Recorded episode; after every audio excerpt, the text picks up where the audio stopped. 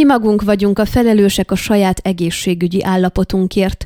Az Egészségbiztosítás hónapja nevű kampányt a Biztosításokat Népszerűsítő Egyesület kezdeményezte. Ennek részeként készült egy közvéleménykutatás a hazai lakosság fizikai és mentális egészségügyi állapotára vonatkozóan.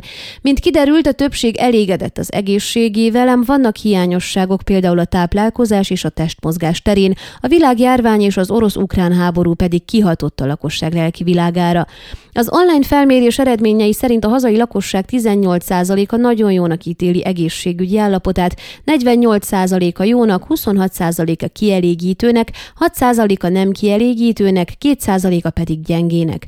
A válaszadók 24%-a nagyon elégedett a mentális egészségével, 48% jónak tartja azt, 22% kielégítőnek, míg 4% nem kielégítőnek, 2% pedig gyengének. Jobban lebontva a kérdést a fizikai és a mentális állapotot is tovább boncolgatták a felmérés készítői.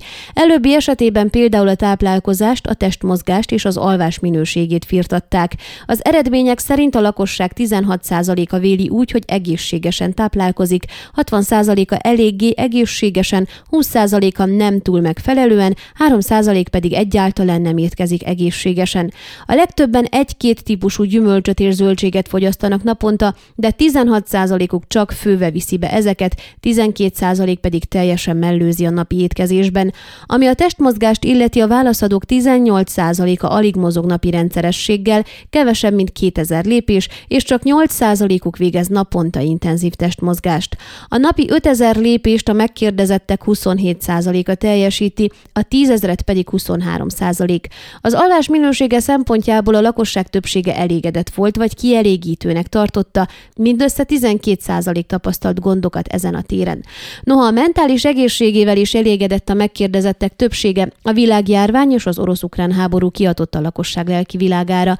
Tízből kilencen állították például, hogy pszichikailag hatással van rájuk a háború, amely tízből közel hét megkérdezett szerint felborította mindennapi rutinjukat is, és meggátolta őket az egészséges szokások gyakorlásában.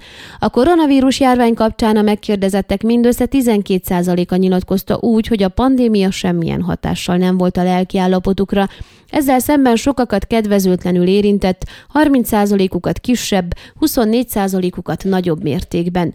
Noha a kutatás szerint a legtöbben elégedettek az egészségügyi állapotukkal, a valós helyzet egészen más mutatott rá megkeresésünkre Tar Gyöngyi, a Hargita megyei egészségügyi igazgatóság vezetője.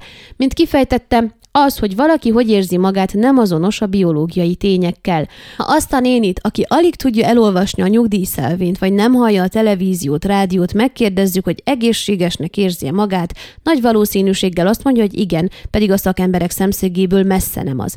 Ugyanígy bizonyos betegségekkel, mint például a magas vérnyomással együtt lehet élni egy életen át, ha megfelelően karban van tartva, az érintettek egészségesnek érezhetik magukat, de valójában nem azok. Az egészségtudat fontos szem szempont, és mint a világjárvány rávilágított, ez a romániai magyarok körében igencsak hiányos.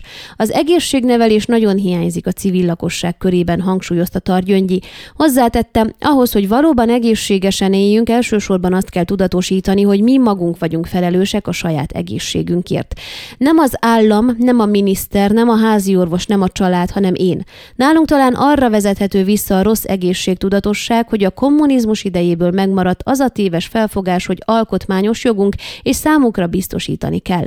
Ha gond adódik, akkor megjönnek a kifogások, hogy azért történt, mert nem kaptuk meg a megfelelő ellátást. Persze sok mindent valóban az államnak kell biztosítania, de ettől függetlenül mindenki a saját egészségének a kovácsa.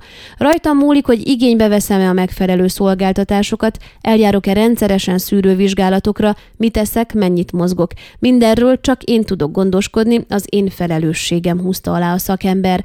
A mentális egészség egészséggel kapcsolatosan továbbá arra is kitért, hogy az elmúlt megterhelő időszakban még inkább előtérbe került a lelki, érzelmi egészség. Nagyon nagy stressznek és nyomásnak volt és van kitéve a lakosság, de ezzel ellen is hatékonyan lehet védekezni. A tömegtájékoztatással szembeni hozzáállástól a megfelelő mennyiségű és minőségű alvásig sok mindent tehetünk a nyugalmunk megőrzése érdekében, de ugyanilyen fontos a családdal eltöltött és az én idő, illetve ezek helyes beosztása. Ha mindez ellenére is úgy érezzük, hogy segítségre van szükségünk, merjünk másokhoz fordulni, ha nem is szakemberhez, akkor barátokhoz, családtagokhoz.